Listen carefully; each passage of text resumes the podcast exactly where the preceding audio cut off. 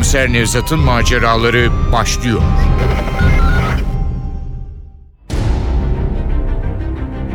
Siyah Taşlı Yüzük. Eser Ahmet Ümit. Radyoyu uyarlayan Safiye Kılıç. Seslendirenler Başkomiser Nevzat Nuri Gökaşan. Komiser Muavini Ali Umut Tabak. Rıfat Saygılı Cengiz Daner. Yılmaz Ali Çorapçı Genç Görevli Sercan Gidişoğlu Numan Ziya Kürküt Melek Hanım Burcu Başaran Orhan Ali Gül Ses Teknisini Gökhan Tunçkaya Efektör Ufuk Tangel Yönetmen Aziz Acar 6 aydır banker Ayhan cinayeti üzerinde çalışıyoruz. Birilerinin soruşturmayı engellediği o kadar belliydi ki. Elimizde iki kişinin parmak izi, olayda kullanılan silahların balistik sonuçları, hatta benzin istasyonunda çalışan görgü tanığının gayet açık ifadesi olmasına rağmen 6 ay boyunca bir milim ilerleyememiştik. Ama 6 ay sonra birden rüzgar değişti kamuoyunun baskısıyla çetelere karşı operasyonlar başladı. İşte bu tutuklamalar sürerken banker Ayhan dosyası da yeniden gündeme geldi. Bir devlet bankasını dolandırma suçundan tutuklanan eski polis komiseri Adnan Tözel'in itirafıyla banker Ayhan'ı Mevlüt Kanat'la birlikte öldürdükleri açığa çıktı. Olayın azmettiricisi ise Antalya'da ve Kıbrıs'ta oteller zinciri bulunan İtalyan mafyasının kara para aklayıcısı ve maktulün yakın arkadaşı Rıfat Saygılı'ydı. Cinayet nedeni paraydı.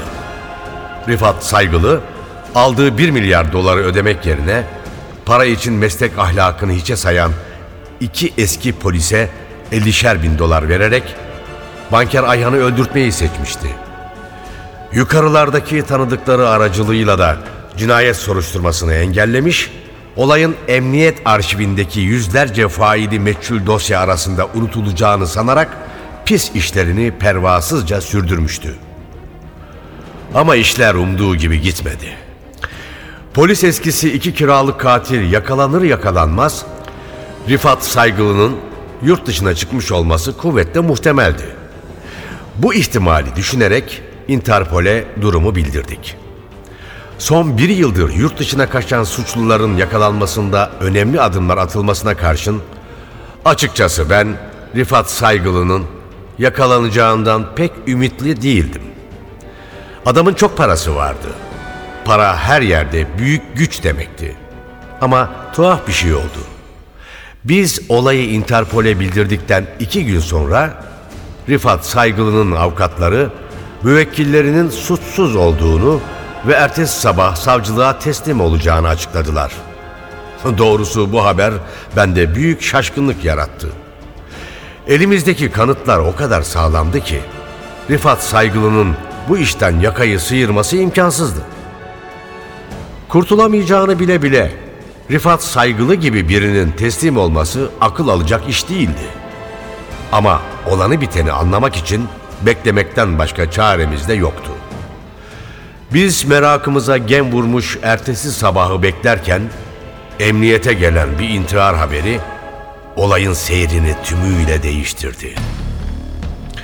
Rifat Saygılı saat 19 sularında siyah lüks otomobiliyle Boğaz Köprüsü'ne gelmiş, trafiğin tıkalı olmasını fırsat bilerek arabasından inmiş, bir anda kendini korkuluklardan aşağıya bırakmıştı.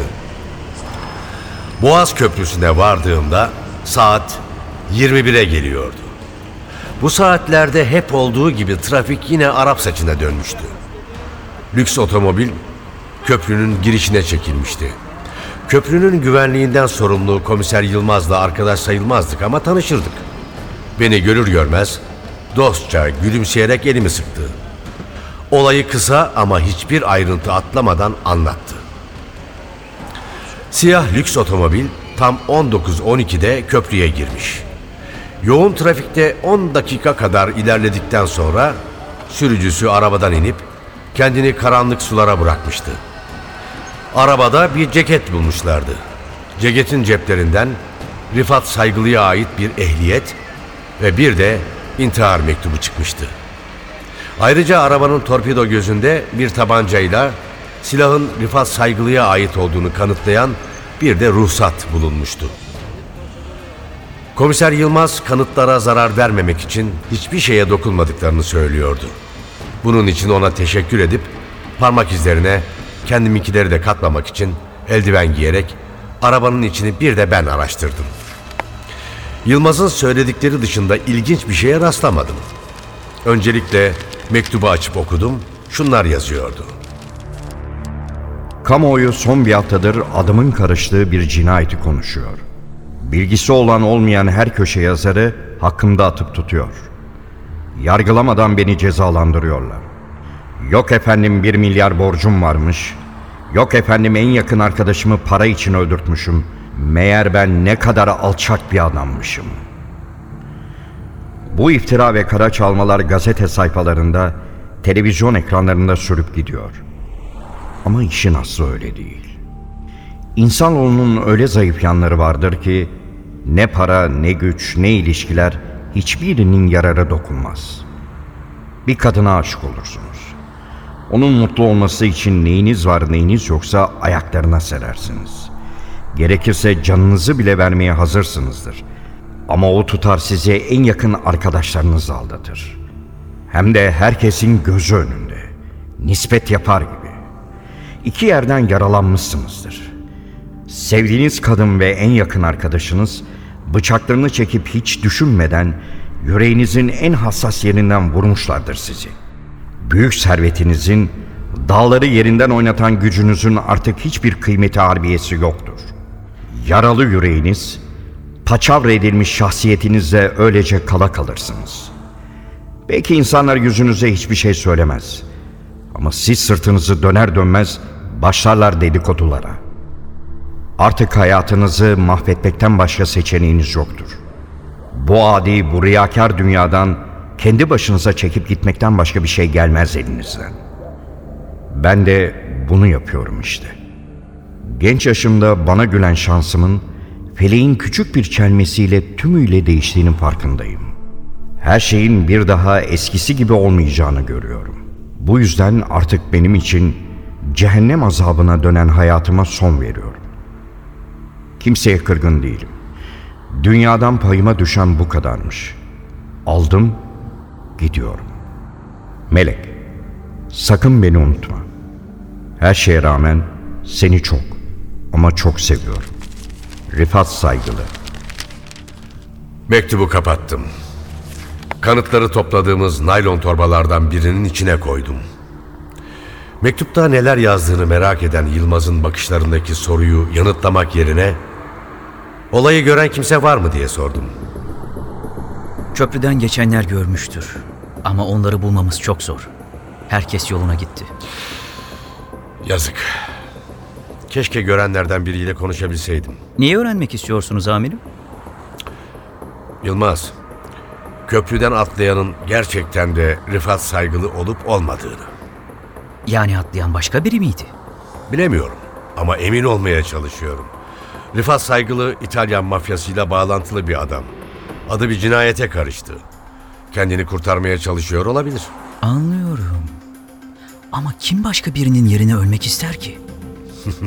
Haklısın. İsterseniz köprüyü çeken video kasetlerine bir bakalım. Belki kamera Rifat Saygılı'yı yakalamıştır. Tamam, hemen bakalım. Az sonra kontrol binasındaydık. Görevli kaseti başa sarmaya başladı. Kaset saatine göre 19.10'dan itibaren izlemeye başladık. Tam 19.11'de Rifat'ın lüks siyah otomobili göründü.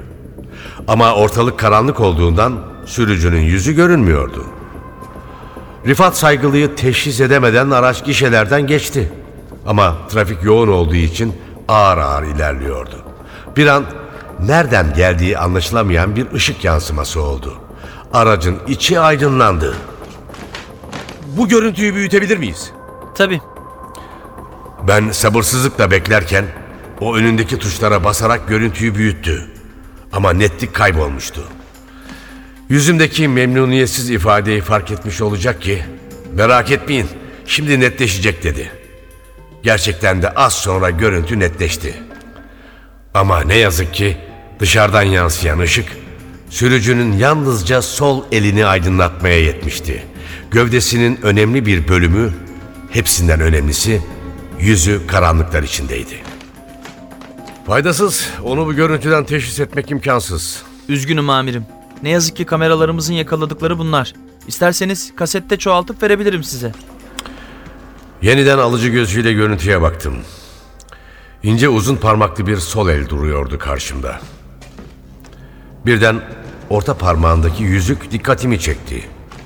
Siyah taşlı, altın bir yüzüktü. İyi olur. Teknik ekip kasetin kopyasını incelemek isteyecektir. Güvenlik binasından çıkarken çocuklar aşağıda cesedi arıyorlar. Bulununca atlayan Rifat mıydı değil miydi anlarız nasıl olsa dedi Yılmaz. Sanki beni teselli ediyor gibiydi. Haklısın dedim ama içimden bir ses cesedi bulamayacağımızı söylüyordu. Merkeze dönmüştüm. Odamda mektubu az önce okumuş olan Ali ile konuşuyorduk. Belki de sandığımız gibi değildir amirim. Belki de adamın yazdıkları gerçektir. Rifat saygılı değil de başka birinden söz ediyor olsaydık bu söylediğine daha kolay inanırdım. Ama genç yaşta yeraltı aleminin en üst sıralarına tırmanmayı başaran böyle kurnaz bir adamın aşk yüzünden bütün yaşamını mahvedebileceği aklıma pek yatmıyor Ali. Şu melek denen kadını bir yoklayalım. Bakalım o ne anlatacak amirim. Ona da gideceğiz. Hele önce şu kanıtların incelenmesi bir tamamlansın. Numan laboratuvara kapandı, birkaç saattir kanıtları inceliyor. Daha sözümü bitirmeden odanın kapısı açıldı. Numan o güleç yüzüyle içeri girdi. Mektubun üzerindeki parmak izleri Rifat Saygılı'ya ait. Silahın kimlik kartlarının içindekiler de. Başka parmak izi yok. Bu da video kasetinden aldığımız el fotoğrafı. Güzel yüzüğü varmış adamın. Hadi Ali kalk. Melek Hanım'a gidiyoruz.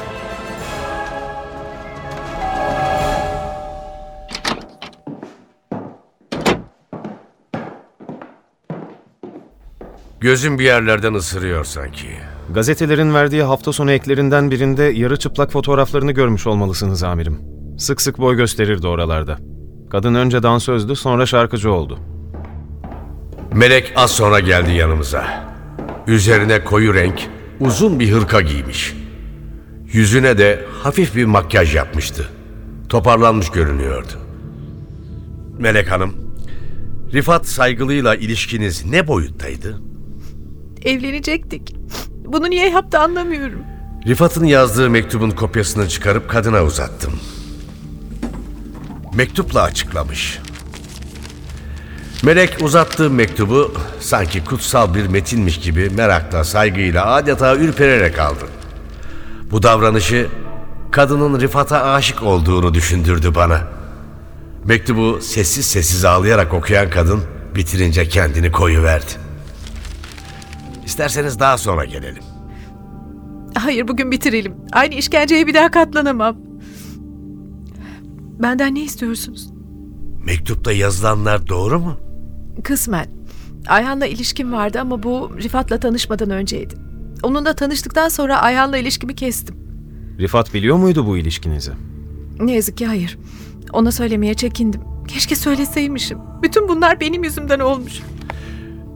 Peki bunlarda bir videodan alınmış bazı fotoğraflar. Göz atar mısınız? Bir el fotoğrafı. Rifat'ın eline benzemiyor mu? Rifat'ın mı? B- bilemiyorum, çıkaramadım. Peki yüzük? Rifat'ın böyle bir yüzüğü var mıydı? Hayır, bildiğim kadarıyla Rifat'ın böyle bir yüzüğü yoktu. Emin misiniz? Eminim isterseniz fotoğraflarını getireyim siz de bakın.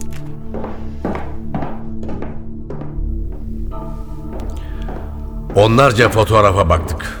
Ama hiçbirinde Rifat'ın parmağında yüzük yoktu. Arabaya bindiğimizde telsizim cızırdadı. Salacak önlerinde denizden başsız bir erkek cesedi çıkmıştı. Cesedi morga yollamışlardı. Adli tıbbın yolunu tuttuk. Doktor Orhan odasında televizyon izliyordu. Bu ne surat Orhan? Bizi görmekten memnun olmamış gibisin. Otopsi raporunu mu görmek istiyorsunuz? Evet, bir sakıncası mı vardı? Sakıncası yok da biraz beklemeniz lazım. Nedenmiş o? Başkomiserim, şu anda Avrupa Yüzme Şampiyonası yapılıyor. Benim kardeşim de yarışmacı, tramplen dalında.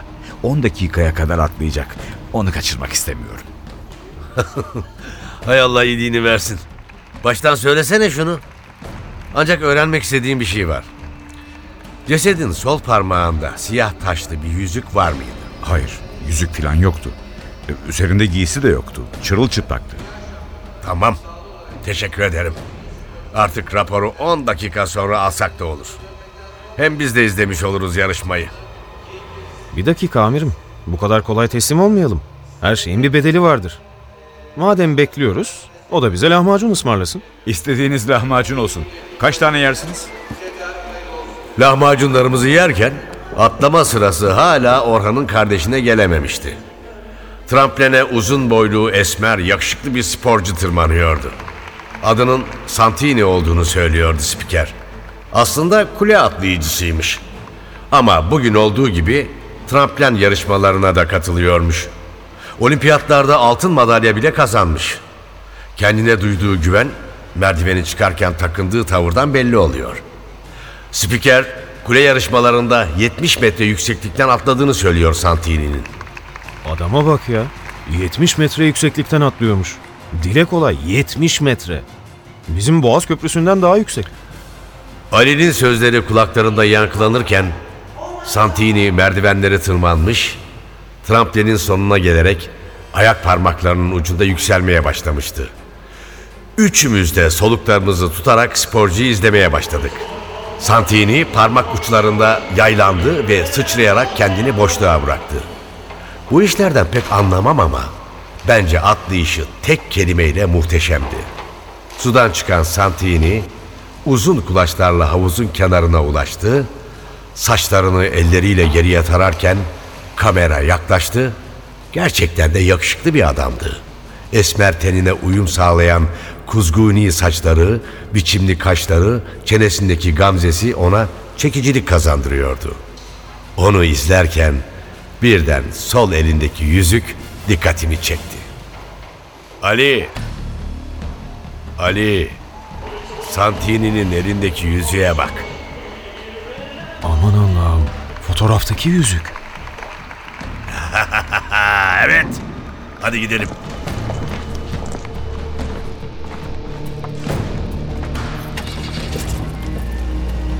Ne plan ama. Sen dünyanın en iyi atlayıcısını kirala, millete de intihar ediyorum diye kandır. İtalyan ortakları da yardımcı olmuştur. Amirim nereye? Santini'yi sorgulamaya gitmiyor muyuz? Onu sorgularsak Rifat'ın anında haberi olur. Santini'nin telefonunu dinlemeliyiz. Hem böylece hiçbir kuşku da kalmaz kafamızda. Yani sizce Rifat hala burada mı? Şu ana kadar Rifat Saygılı adında biri yurt dışına çıkmadı.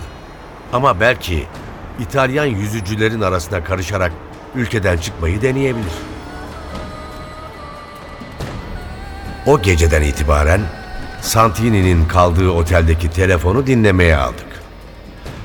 Ertesi gün ödül töreninden birkaç saat önce Santini'ye gelen telefonda İngilizce konuşan bir adam İtalyan ekip yarın otelden ayrılmadan önce yeni bir yüzücünün aralarına katılacağını söylüyor, durumdan antrenörü de haberdar etmesini istiyordu. Santini sadece bekliyoruz demekle yetindi. Ertesi sabah bizim ekip otelin lobisine yerleşmişti. Ortalık ana baba günüydü. Ülkelerine dönmenin telaşında olan sporcular lobide kapının önünde dolaşıyor, valizler, hediye paketleri her şey birbirine karışıyordu. Bizim çocuklar da fazla dikkat çekmemeye çalışarak sporcuları izliyordu. Yürüyen merdivenin yanında dikilen Ali başıyla işaret etti. Sakin adımlarla gösterdiği yöne yürüdüm ve döner kapının önünde üzerine eşofman giymiş, başına bir şapka geçirmiş Rifat Saygılı'yı gördüm. Takımın antrenörüyle bir şeyler konuşuyordu. Zaman kaybetmek anlamsızdı. Operasyonun başladığı işaretini verdim. Birkaç saniye içinde Rifat Saygılı, antrenör ve Santini gözaltına alınmıştı. Sorgu boyunca Melek Hanım dışında kimse arayıp sormadı Rifat'ı. Kapımızı aşındırıp durdu. Ben de böyle sevilmek isterdim. o zaman kadınlara iyi davranma. Nasıl yani? Şaka yaptığımı sanan Ali, inanmamış gözlerle beni süzüyordu.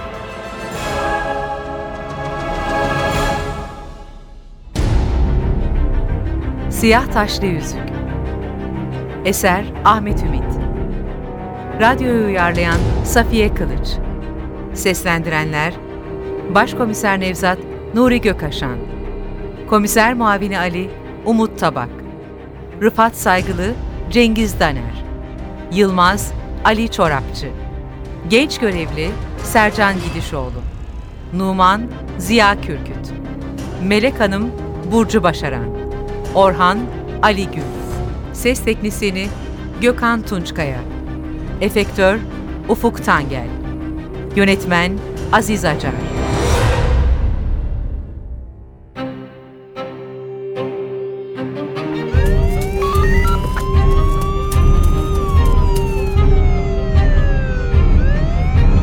Komiser Nevzat'ın maceraları.